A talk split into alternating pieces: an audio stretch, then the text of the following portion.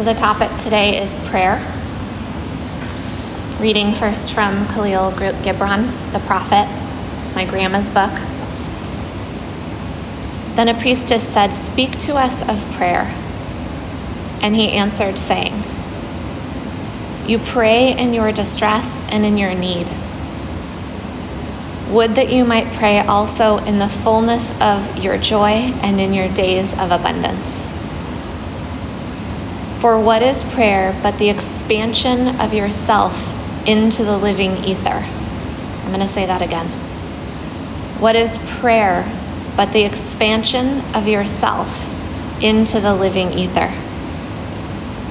And if it is for your comfort to pour your darkness into space, it is also for your delight to pour forth the dawning of your heart. And if you cannot but weep when your soul summons you to prayer, she should spur you again and yet again, though weeping, until you shall come laughing. When you pray, you rise to meet in the air those who are praying at that very hour, and whom save in prayer you may not meet. Therefore, let your visit to that temple invisible, be for naught but ecstasy and sweet communion. For if you should enter the temple for no other purpose than asking, you shall not receive. And if you should enter into it to humble yourself, you shall not be lifted. Or even if you should enter into it to beg for the good of others, you shall not be heard. It is enough that you enter the temple invisible. I cannot teach you how to pray in words. God listens not to your words save when he himself utters them through your lips. And I cannot teach you the prayer of the sea and the forests and the mountains. But you who are born of the mountains and the forests and the seas can find their prayer in your heart. And if you but listen in the stillness of the night, you shall hear them saying in silence, "O God, who art our winged self, it is thy will in us that willeth. It is thy desire in us that desireth. It is thy urge in us that would turn our nights which are thine into days which are thine also. We cannot ask thee for aught, for thou knowest our needs before they are born in us. Thou art our need, and in giving us more of thyself, thou givest us all." It's very biblical. I'm going to read that one line one more time. For what is prayer but the expansion of yourself into the living ether? Mm-hmm. Okay. And then we've got from Mark Nepo, The Book of Awakening. The work of prayer, when we feel least like praying, is neither to inflate or deflate the world or ourselves, but to restore our connection to the powerful currents of life. To restore our connection to the powerful currents of life. Thank you, Mark. All right, my loves. Meister Eckhart says, "It is a lie, any talk of God that does not comfort you." I love that so much. Many of us come in wounded to this space, right, from our upbringing in some way where we felt the rigidity and the constriction and the lack of tolerance from our religious communities.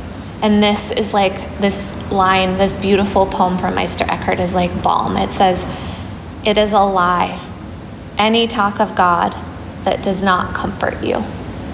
So beautiful. All right, friends, and then we've got one more, just a short one. And this is from St. Francis of Assisi. The result of prayer is life. Prayer irrigates the earth and heart.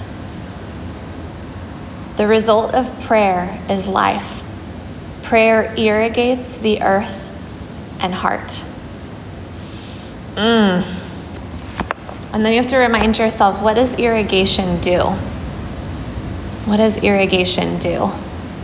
Right? It's water, right? When we irrigate the land, it spreads the water so that everything can get the water equally, right? So it's not all just going into one spot, but it's spread out.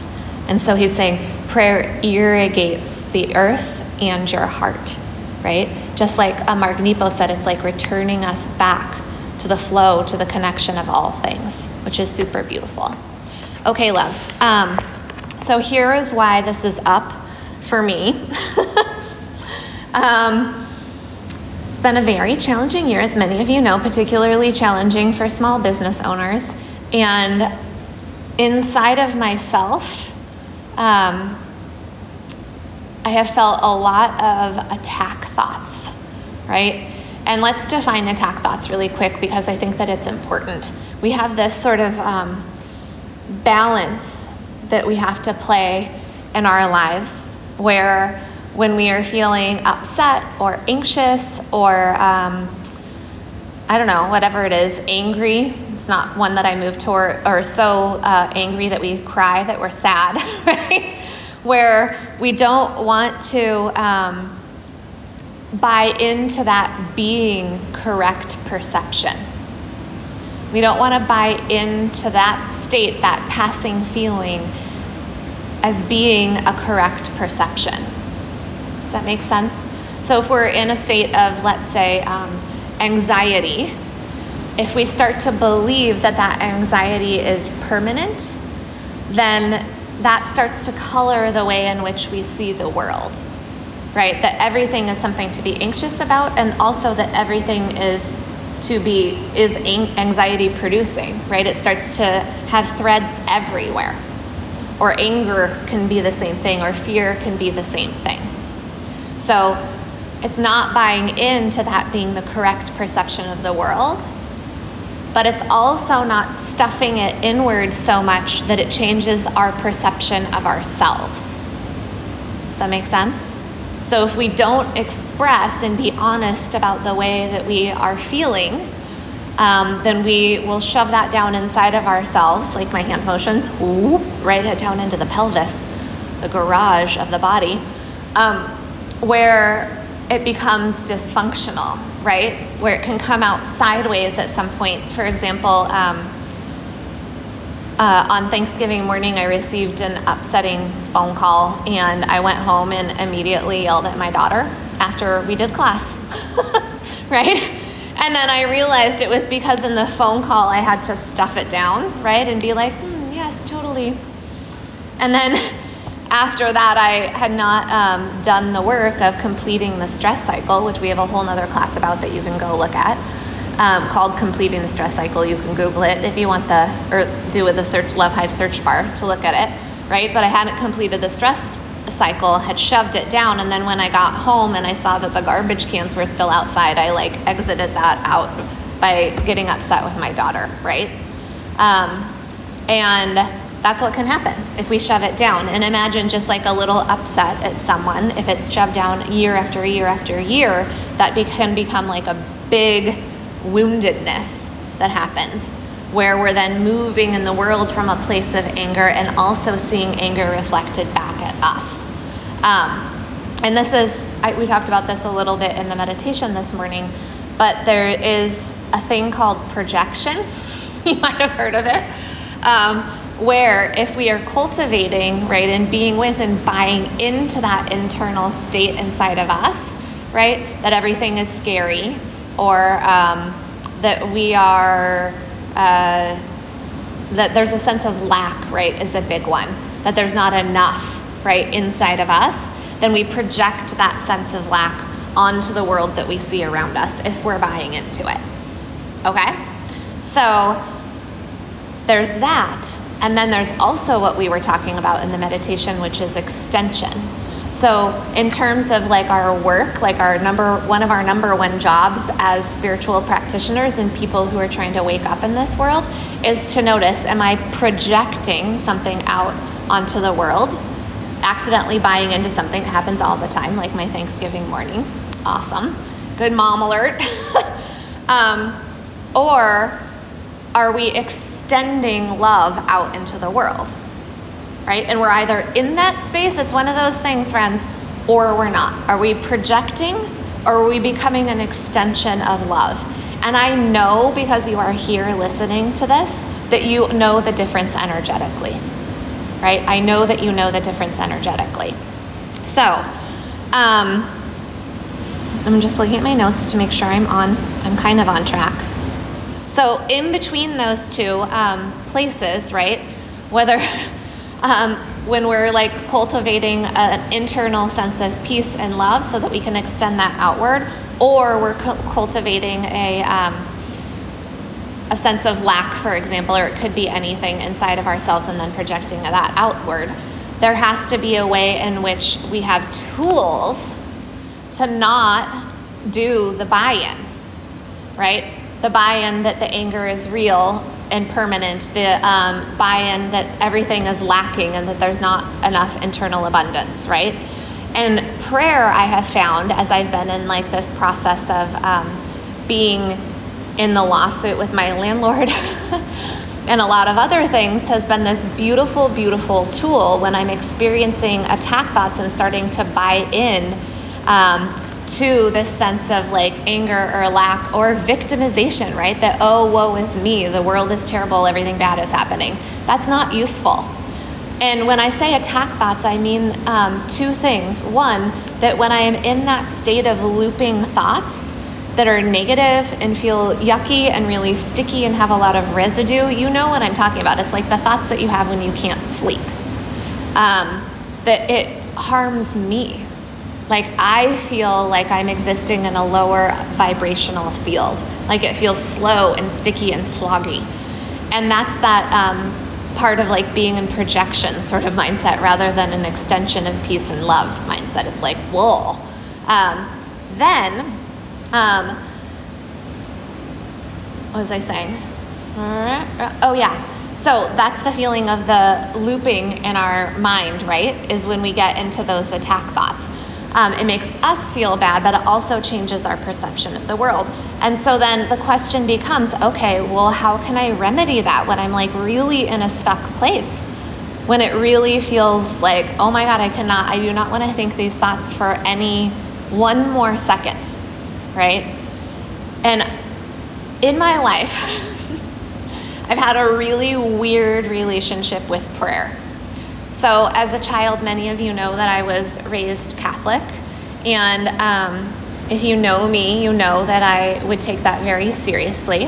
And so as a young girl, I took it so seriously, friends, that every single night before I went to sleep, I would have to say this like litany of prayers and blessings for my family and blessings for people in the world, and then I would try and go to sleep, right? But it was coming from this place inside of me that felt like I wasn't good unless I did that, right? So there was this way in which, like Khalil Gibran was talking about, that the prayer was coming from not a spacious calling out, but from a feeling of striving, like I had to do that in order to be good, which is, that has Catholicism all over it. But that went on for years, that kind of praying. And then as I started to grow up and got really into yoga and learned about mantra, my thoughts around prayer started to shift and see like, oh, if we're chanting the sound of Om or a mantra to Lakshmi, then we're inviting in a different kind of vibrational quality in our hearts and our minds. And I'm like, okay, well that kind of like shifts what prayer is for me. And then recently, as I've been having a difficult time with anxiety and these looping thoughts, I've just been noticing, here's the thing, noticing, and that's the big one, like, oh my gosh, I feel so stuck. I feel stuck in these looping thoughts. I really don't want to be here. It's not serving me, it's not serving the work I want to do in the world, and it is absolutely not an extension of love and peace out into the world.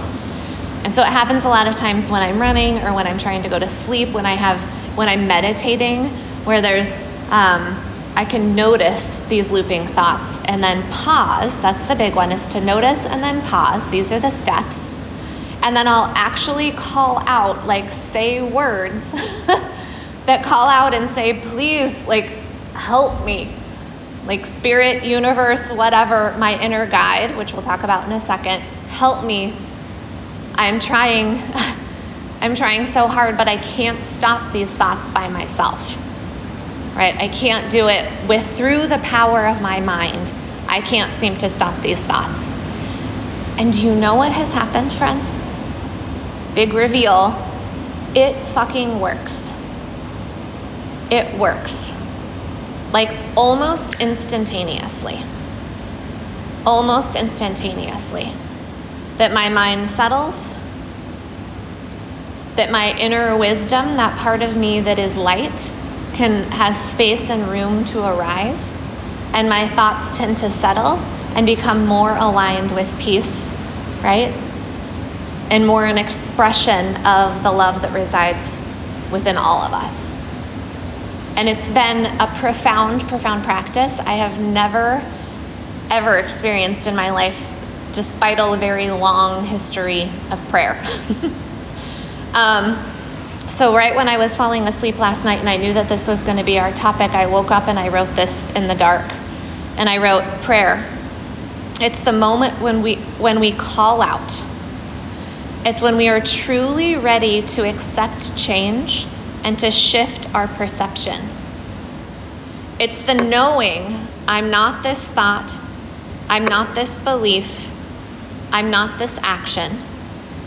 It's knowing that I have agency and that I have free will, and that also that I'm calling out to something larger than just my physical material self, which includes the thoughts in my mind, which includes this body, right?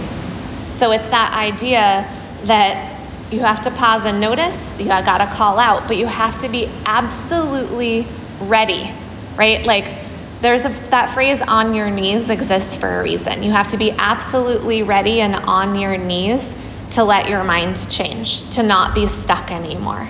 And that is when it works. And it's a thing that I did not understand until recently. Oh my God, there's so much to say. I'm going to wrap it up though. We might do prayer part 2. So I was telling my spiritual guide of mine about this, and because it has seemed sort of like a miracle to me, it has been so profound. And she said, when we are in that place of like being on our knees and really stuck, we have sort of cultivated a willingness inside of us that is receptive for grace, right? If we're willing to call out. And then this is the thing that blew my mind about what she said, is that really it is a strengthening and a reconnection with our intuitive inner awareness, with our own inner wisdom, with the expression of God that resides within inside of us. It's a recognizing that the thoughts that are happening and looping in the vrittis, that's what we call them in yoga, that are shifting are not us, and that we have access to something deeper that is inside of us, right? Which goes back to that Khalil Gibran quote, which that one line, right? For what is prayer but the expansion of yourself into the living ether? So my perception of it was that I was receiving some sort of external guidance, but really what was happening, and this feels very clear to me now, is that I was actually clearing the path to be able to be in alignment with my own inner wisdom, and that is the work of prayer, right? To be so free that expression and that extension of love that exists inside of us, that comes from spirit, that comes from the universe, that comes from whatever you want to think it comes from, that we have access to it and the free will and the agency to engage with it at any time. And it seems obvious maybe, or not obvious, however it seems to you, but in actual practice, we can practice being in alignment with it. I have so many more stories to share with you, but that's okay. We got to the beginning of it. Perhaps we will carry on tomorrow with some of the stories. I just want to say this, right? That when we are calling out, that this is for everyone. When we're on our knees, when we feel like we can't do it by ourselves, but it is not a striving. And that came up in the Khalil Gibran passage as well. right? That if we are doing it from a place, a strengthening of our intuitive awareness from a striving point, like we're going to get something like I did when I was a little girl, like that I had to do that to be good. This isn't about being right or wrong or good or bad. It's about realigning with something that we already are. That we already are. And the understanding that we're not the attack thoughts. That we're something, that we're connected to something larger inside of us. Okay, that was a big one today, friends.